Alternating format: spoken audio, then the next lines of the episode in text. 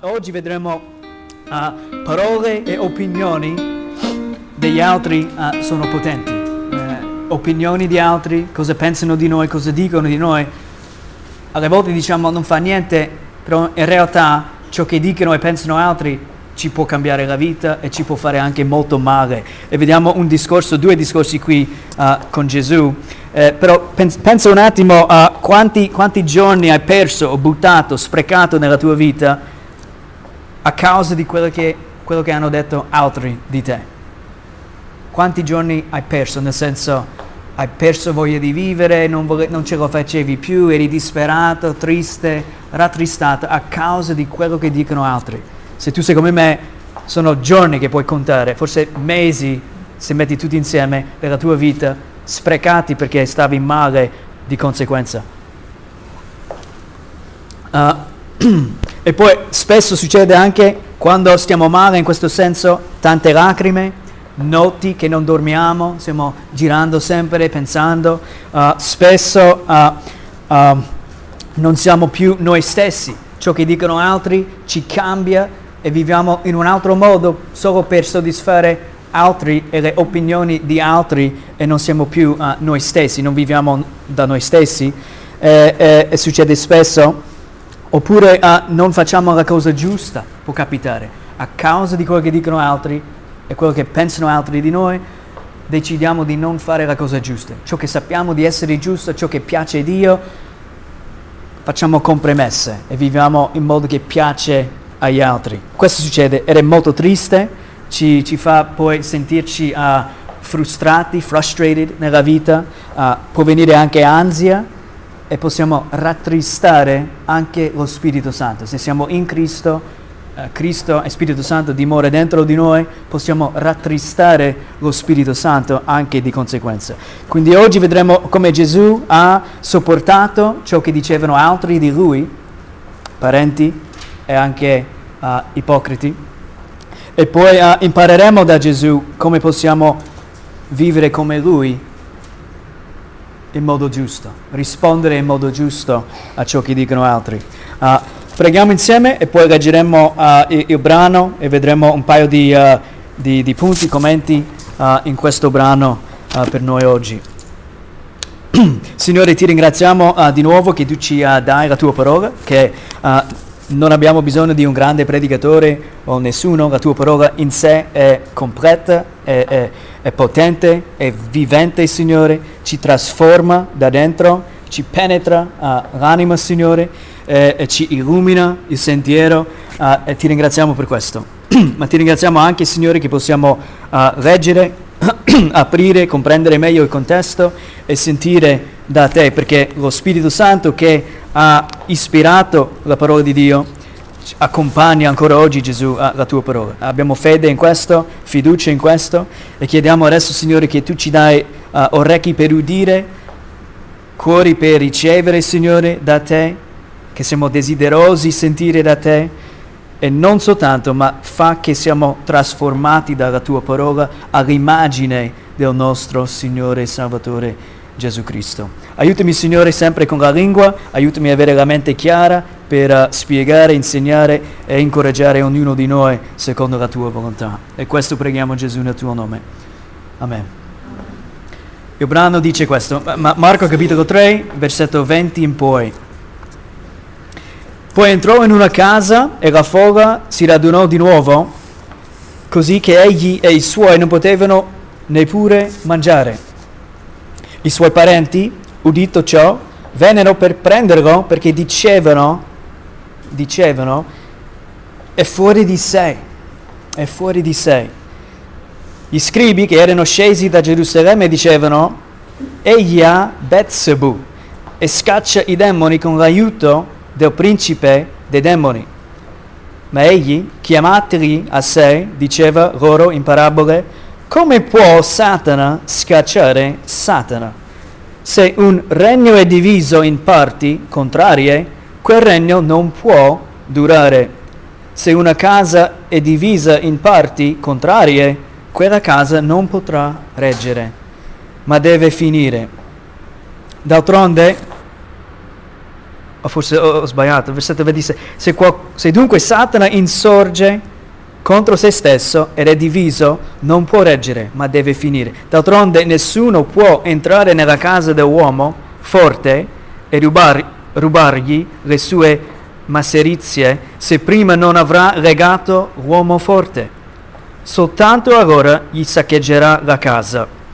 In verità vi dico, ai figli degli uomini saranno perdonati tutti i peccati e qualunque bestemmia avranno proferita, ma chiunque avrà bestemmiato contro lo Spirito Santo non ha perdono in eterno, ma è reo di un peccato eterno.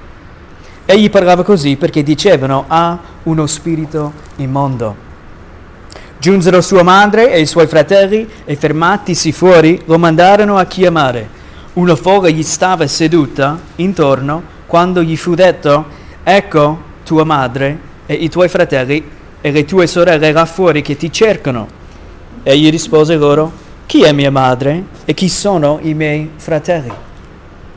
Girando lo sguardo su coloro che gli sedevano intorno, disse, ecco mia madre e i miei fratelli. Chiunque avrà fatto la volontà di Dio mi è fratello, sorella e madre. Chi ha orecchi per udire, oda. Questa è la parola di Dio oggi.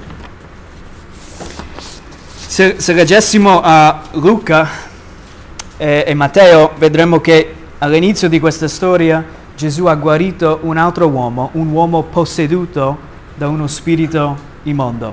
Non riusciva a parlare o sentire questo uomo a causa di quest'opera del nemico nella sua vita e Gesù l'ha liberato e inizia questo discorso con i farisei, il discorso qui. Uh, in ogni caso iniziamo uh, un attimo qui vedere un po' un paio di cose, un paio di commenti ci saranno e arriveremo a, a, a capire un po' un'esortazione qui per riassumere questo brano. Uh, ma di nuovo Gesù, stanno parlando di Gesù, le persone. Poteva decidere Gesù come rispondere. Spesso parlano di noi nella vita, parlano di te, dicono di te, hanno opinioni di te e tu anche devi rispondere in modo giusto. Osserviamo come Gesù uh, si comporta in questo brano. Versetto 20, poi entrò in una casa e la folla si radunò di nuovo.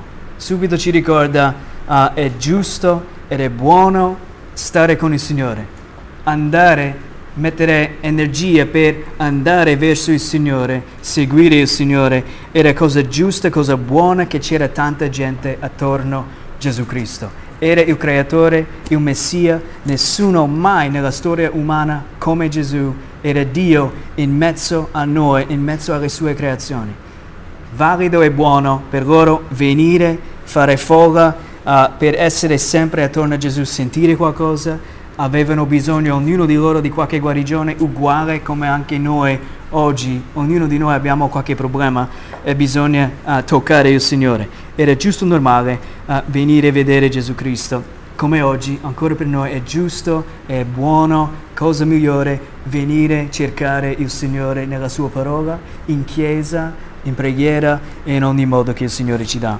Uh, però in questo caso eh, il ministero di Gesù Cristo è un momento speciale nella storia uh, in questa terra. Uh, the ministry is booming, diciamo. fiorisce ancora il ministero di Gesù Cristo, tanta gente, tante cose da fare, non potevano, dice, neppure mangiare. E io mi ricordo nei vecchi tempi, quando sono diventato missionario, c'erano tanti missionari. Se ne, se ne sono andati quasi tutti ormai uh, però abbiamo speranza, stiamo pregando che una nuova, un nu- nuovi arriveranno, uh, uh, onda, una nuova onda di, di, missionari. Eh, vediamo già quest'estate, applicazioni vengono ogni giorno adesso per persone che vogliono venire evangelizzare con noi quest'estate. due altri gruppi adesso, un gruppo adesso a maggio, quindi siamo a quattro gruppi potenzialmente per quest'estate. E poi altri quattro studenti dall'Università Stati Uniti che vogliono fare 6-7 settimane qui in Italia. E ora diciamo basta, non c'è più spazio, non possiamo fare altro, siamo da soli come missionari, non ce la facciamo, bisogna rifiutare persone. Questa è una grande risposta e preghiera per noi. L'anno scorso non c'era nessuno, eravamo disperati. ora ci sono troppi, bisogna dire no, come se fossimo cose grandi, eh. non possiamo accettarti, eh. mi, mi, dispiace. troppi, è, cosa meravigliosa per noi. In ogni caso, uh, mi ricordo anche io nel ministero una volta era booming come questo. Eh, io sono entrato in ministero qui in Italia quando era così, booming. Subito mi hanno mandato giù alla costa di Amalfi, aiutavamo queste chiese lì andando in giro ogni giorno in un altro villaggio, uh, con uno molto bravo a evangelizzare, fermavamo la macchina, boom, lungo la strada un gruppo, lui prende, voi ragazzi aspettate qui, facciamo uno spettacolo, predichiamo il Vangelo, parliamo con la gente, giorno dopo giorno, settimana dopo settimana, mese dopo mese. Mi ricordavo i momenti che non c'era tempo a lavare più i denti, andare in bagno, era, era difficile la vita, troppo, quasi un sacrificio vivente. Ma questo il Signore, secondo me anche qui, non potevano neppure mangiare. Gesù faceva vedere subito uh, un crash course, uh, una, come si dice crash course? Uh, insegnamento veloce del ministero del Vangelo di Gesù Cristo. Ai questi dodici apostoli adesso e subito li fa vedere come sarà.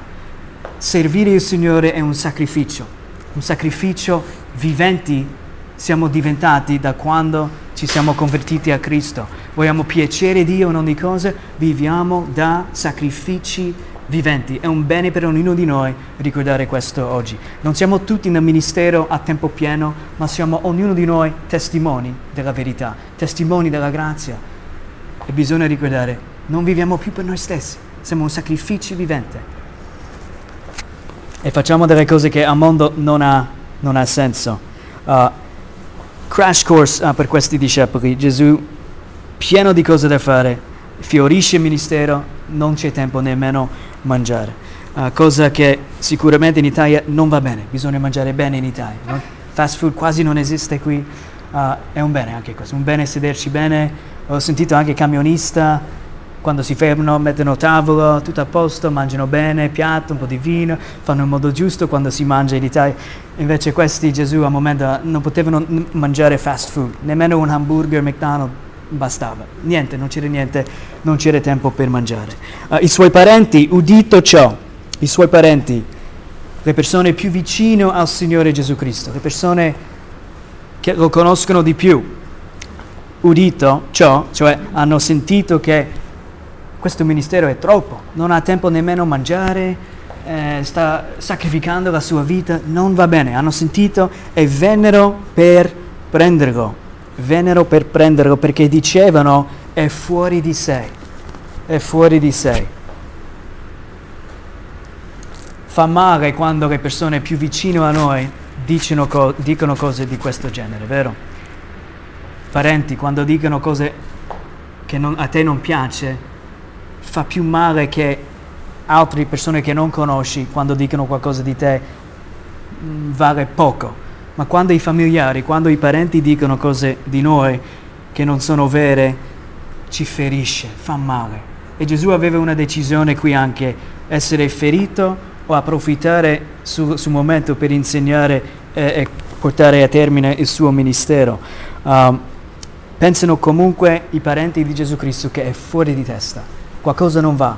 Era un semplice uomo come tutti, falegname, cresciuto con noi, l'abbiamo visto fare pipì anche fuori la finestra come ogni bambino lo fa e ora ha questa grande folla, gente attorno a lui, non riesce più a mangiare, non può vivere così. Sono preoccupati, ma si, si sa qui che hanno un motivo buono.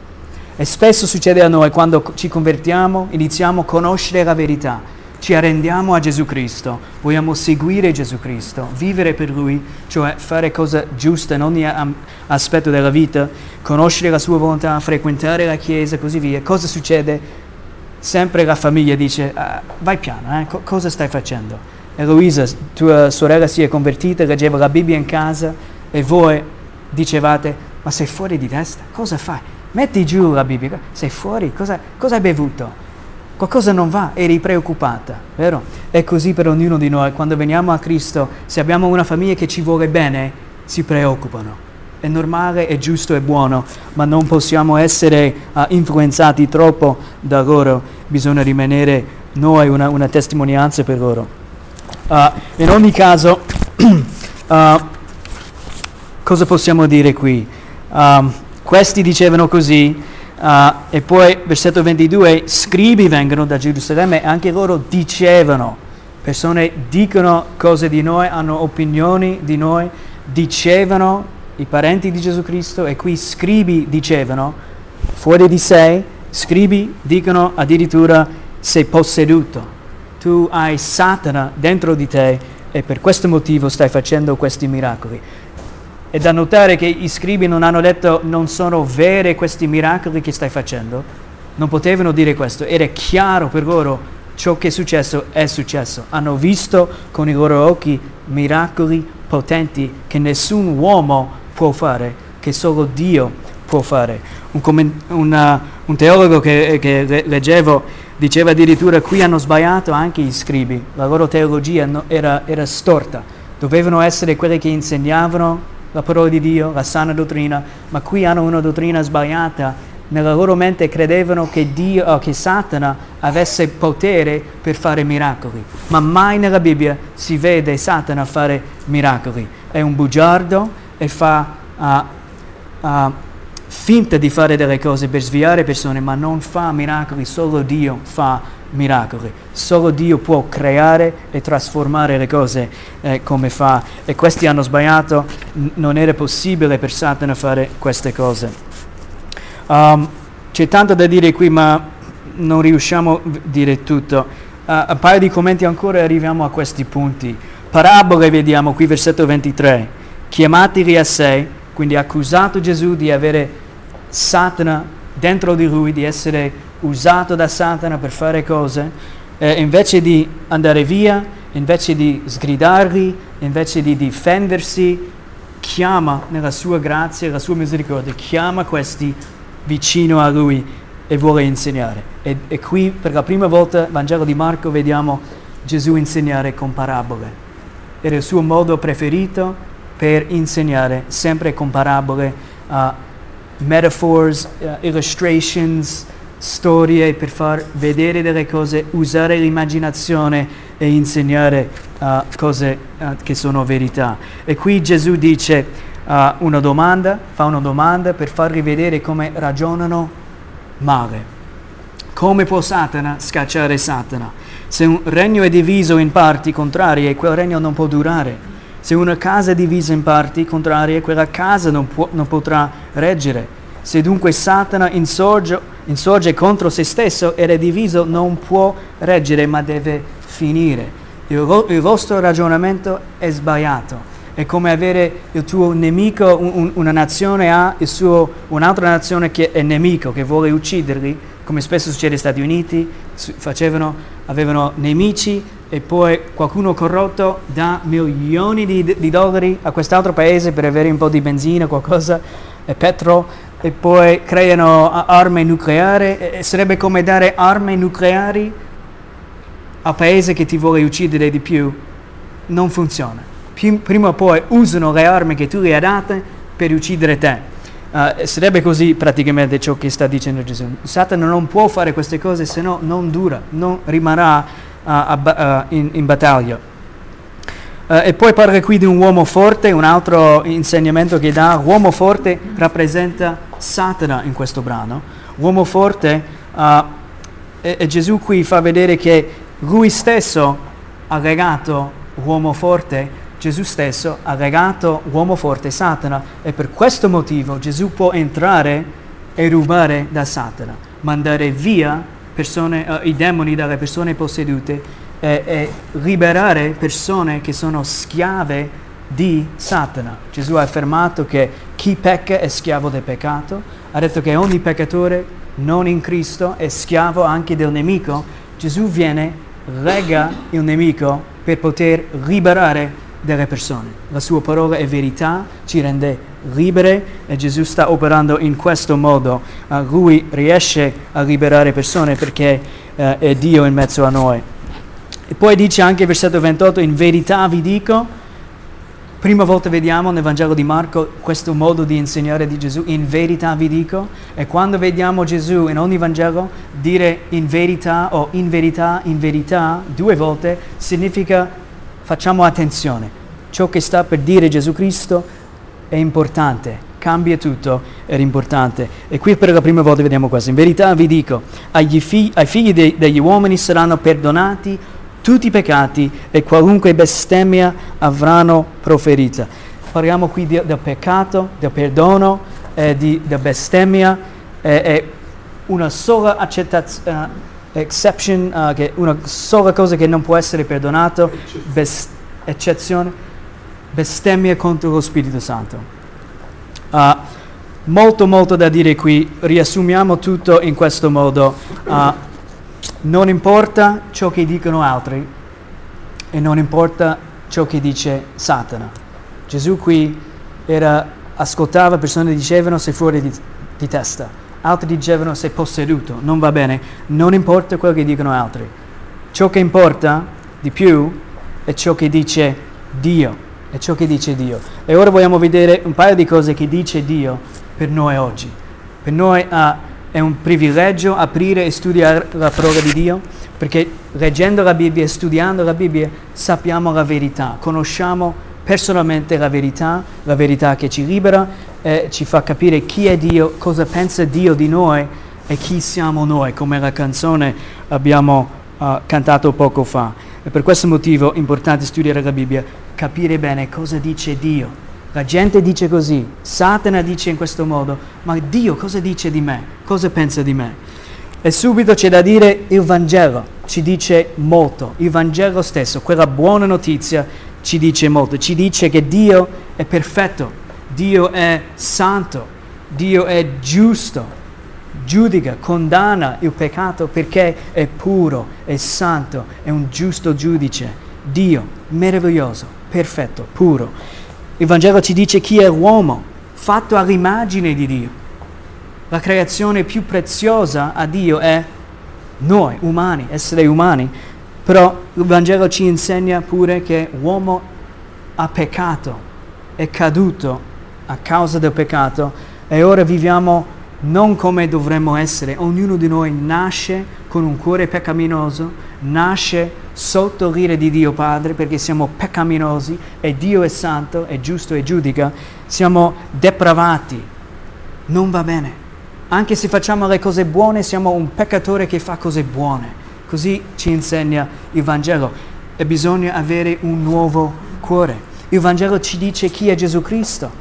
Non era un buon insegnante semplicemente, non era uno che diceva parabole, uno da imitare o, o, o, seguire, era era Dio in carne, U- vero uomo e vero Dio, è venuto in mezzo a noi, come un sacrificio vivente è venuto uh, in mezzo a noi, ha vissuto senza peccare in modo perfetto al posto di noi, al posto di te, al posto di me, e poi è morto sulla croce la morte che dovevamo noi subire.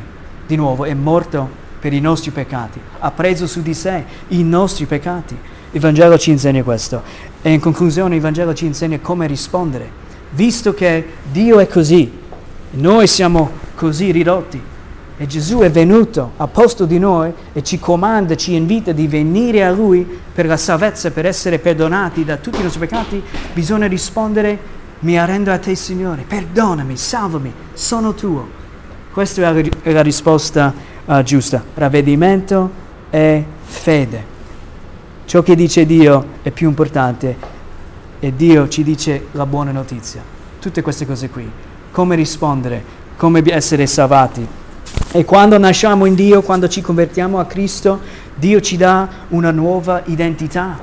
Ora non abbiamo un cuore che desidera il peccato, abbiamo adesso un nuovo cuore, una nuova natura che desidera fare la volontà di Dio, che odia e non vuole mai peccare contro il nostro Creatore, contro il nostro Signore. Ci chiama santi. Dio ci chiama santi. In Cristo siamo coperti della sua giustizia, santi agli occhi di Dio. Uh, ci chiama figli di Dio, adottati. Diventiamo figli di Dio, siamo vivi, siamo liberi e tante belle cose ancora. Romani 8:31 dice, se Dio è per noi, chi potrà essere contro di noi? Significa, se noi siamo uniti a Cristo, salvati, perdonati. Chi potrebbe essere contro di noi? Dio è per noi. Ha dato, ci ha dato suo figlio per noi, per salvare noi. Se ha fatto già quello. chi potrà essere contro di noi? Dio è per noi, meraviglioso. Questo è ciò che dice Dio.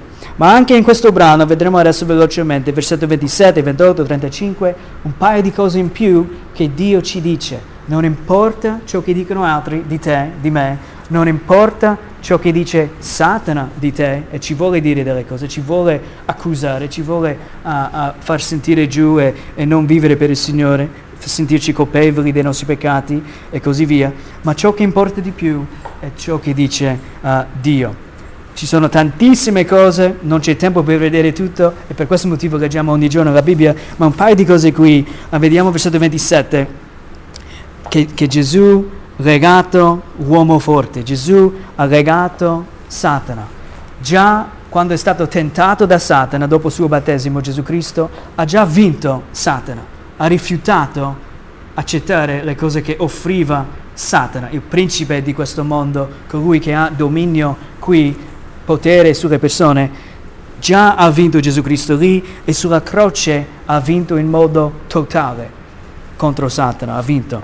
Uh, Colossesi 1 e 13 ci dice questo. Dio ci ha liberati dal potere delle tenebre e ci ha trasportati nel regno del suo amato figlio. Ci ha liberati. Non eravamo liberi prima di essere stati salvati. Non eravamo liberi. Pensavamo di essere liberi, ma non eravamo liberi, eravamo nelle tenebre e Dio ci ha liberato e Dio ci ha trasportato nel regno del suo amato figlio. Gesù ha legato il nemico, il nemico non è più libero come prima, fare ciò che vuole. Satana può fare nella tua vita, in questo mondo, solo quello che gli è permesso da Dio. Non è Dio contro Satana, c'è Dio e ogni creazione sotto di Dio e la sua sovranità. Uh, ma in ogni caso adesso anche, anche Satana è legata, non può fare ciò che, ciò che vuole. Colossesi 2,15, leggiamo questo. Gesù ha spogliato i principati e le potenze, ne ha fatto un pubblico spettacolo, trionfando su di loro per mezzo della croce. Tutte le opere del nemico contro Gesù pensavano di, di, uccidere Gesù, di togliere il Messia, invece in quel momento sembrava un, una, uno fallito Gesù Cristo sulla croce, nudo, abbandonato, frustrato, sanguinato, sembrava un, uh, un fallito, invece trionfa, trionfava, si dice, e vinceva Gesù Cristo ha dato apposta la sua vita, si è sacrificato per salvare i suoi eletti, per salvare chiunque avrà creduto in lui, incluso anche, anche noi oggi. Ha vinto sulla croce. Ebrei 2, 14, 15, parlando di Gesù come ha vinto Satana, Ebrei ci, ci dice questo, poiché dunque i figli hanno in, in comune sangue e carne, egli pure vi ha similmente partecipato per distruggere con la sua morte, Gesù diventato come noi, per distruggere con la sua morte sulla croce colui che aveva il potere sulla morte, cioè il diavolo. Con la sua morte colui che aveva il potere sulla morte, cioè il diavolo, e liberare tutti quelli che dal timore della morte erano tenuti schiavi per tutta la loro vita. Adoriamo la cosa a cui uh, siamo, siamo schiavi, dice un'altra parte della Bibbia, uh, non siamo più schiavi della morte, ora siamo schiavi di Gesù Cristo. Ma ci ha liberato da questa paura di morire. Noi cristiani non abbiamo paura più di morire. Abbiamo la bella speranza, morire per noi è un guadagno. Vivere è Cristo. Uh, Cristo ha legato Satana. Questa è una cosa che vediamo. Uh, ci ha trasferito dalla tenebre alla luce ha trionfato sul su nemico, ha vinto il nemico e, e tutte queste belle cose. Una cosa in più che Dio ci dice, siamo in Lui adesso, in Cristo, se ci siamo convertiti, siamo liberati. Abbiamo vinto con, con Cristo. Versetto 28, un'altra cosa che Dio ci dice, ciò che importa di più è ciò che dice Dio, i nostri peccati, tutti i nostri peccati possono essere perdonati. Questo impariamo dal versetto 20, 28. G- Gesù dice in verità ai figli degli uomini saranno perdonati tutti i peccati e qualunque bestemmia avranno proferita. Anche parlando di bestemmia abbiamo ognuno di noi bestemmiato Dio. Volendo oppure no, l'abbiamo fatto tante volte, usando in modo vano il nome di Dio, non riconoscendo la santità anche del nome del nostro Dio. Ma Dio ci ha perdonato anche questo. Nell'Antico Testamento bestemmiare significava la morte. Uno doveva morire per aver usato in, no, in vano il nome di Dio.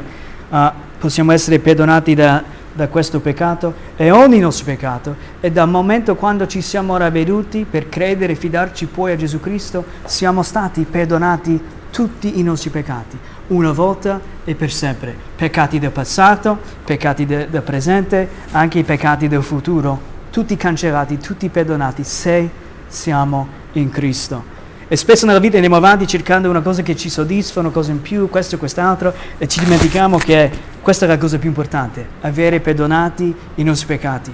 Una volta succede questo, hai già tutto, hai già successo nella vita. Non ti manca niente se tu sei perdonato uh, da tutti i tuoi peccati. Salmo 32, uh, 1, 10 ci dice... Um, cosa ci dice? Salmo 32, 1, 1 2. Beato l'uomo a cui la trasgressione è perdonata e il cui peccato è coperto. Beato l'uomo a cui il Signore non imputa l'iniquità e nel cui spirito non c'è inganno. Vuoi essere un uomo beato? Basta essere perdonato. E in Cristo esiste il perdono, il vero perdono, una volta per sempre e questa persona è beato. I peccati possono essere perdonati, i versetti che insegnano questo sono dappertutto nella Bibbia, ma un altro voglio leggere velocemente, viene da Luca capitolo 4, ci dice questo.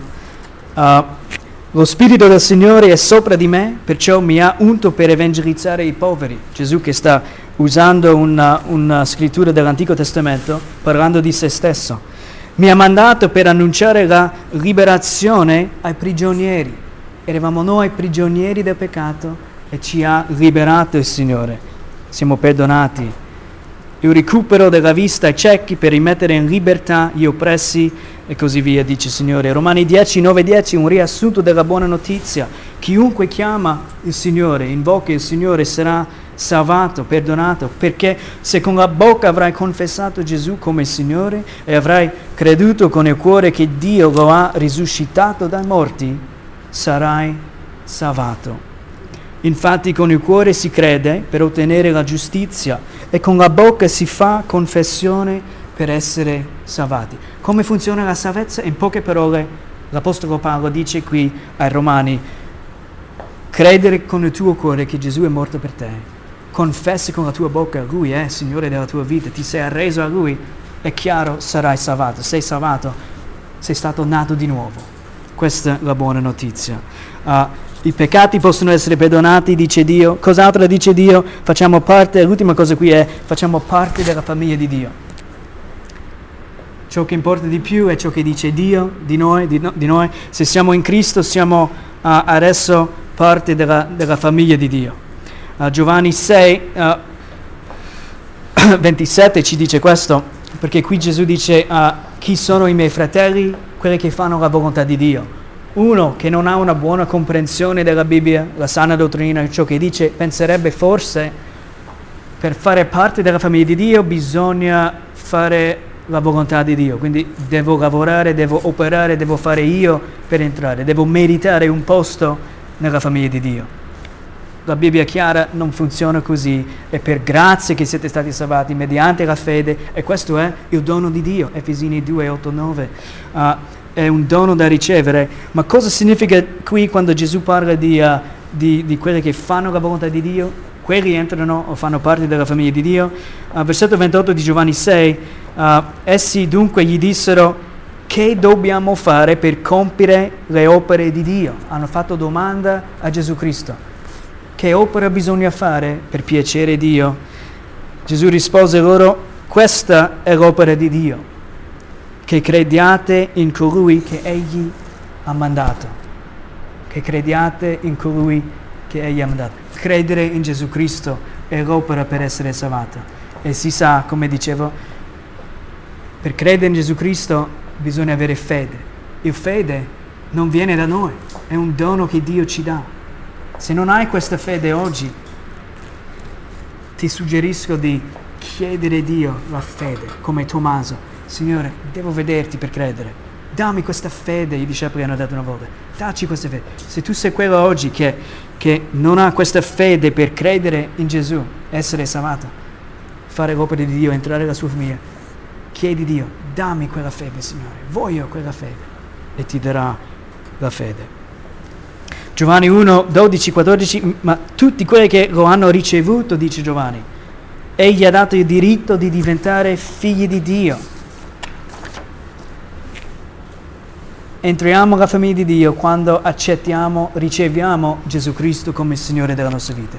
Quando ci abbandoniamo a Lui per vivere per Lui, entriamo poi la famiglia di Dio. Romani 8, 15, l'ultimo, e, e voi non avete ricevuto uno spirito di servitù per ricadere nella paura, ma avete ricevuto lo Spirito Santo di ad- adozione, mediante il quale gridiamo Abba, Padre. Abbiamo ricevuto lo Spirito Santo, siamo adottati figli di Dio adesso, facciamo parte della famiglia di Dio. Abbiamo già letto il versetto Matteo 19, prima di, di, di iniziare il messaggio di oggi ci diceva che chiunque avrà lasciato questo o quest'altro per seguire il Signore, cioè chiunque ha, ha considerato Gesù più, uh, di avere più valore di ogni altra cosa nella vita, avrà una famiglia molto più grande. In poche parole Gesù sta dicendo questo.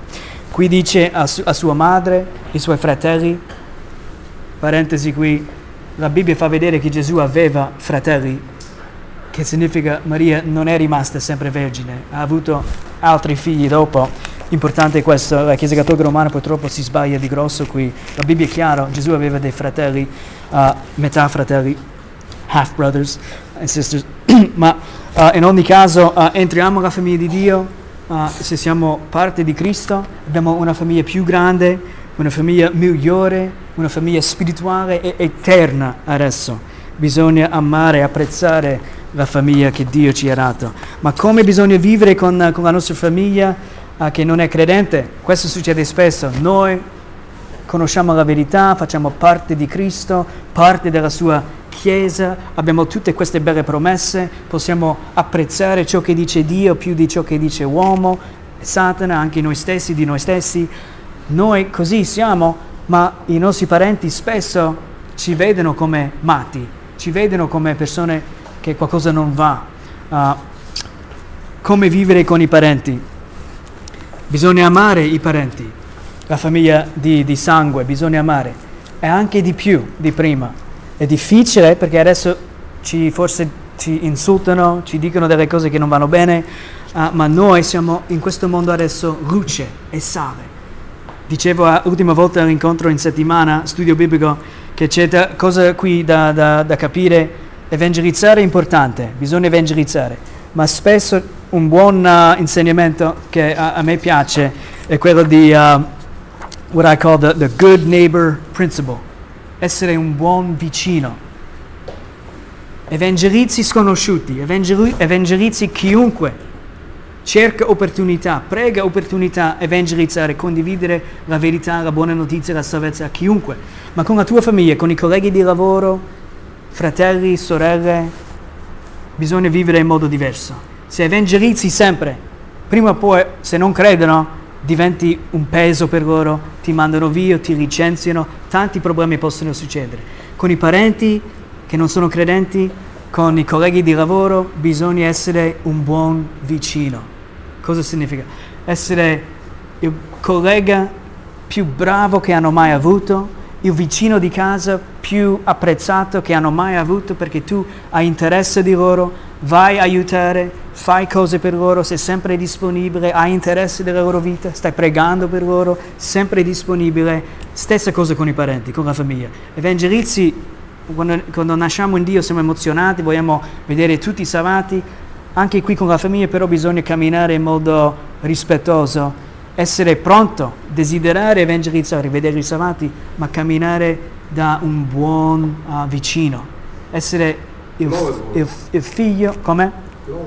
Lovable. Yeah, essere il figlio o moglie o marito o, o fratello migliore che hanno mai avuto. Essere sempre lì e prega un'occasione per insegnare anche, anche la verità.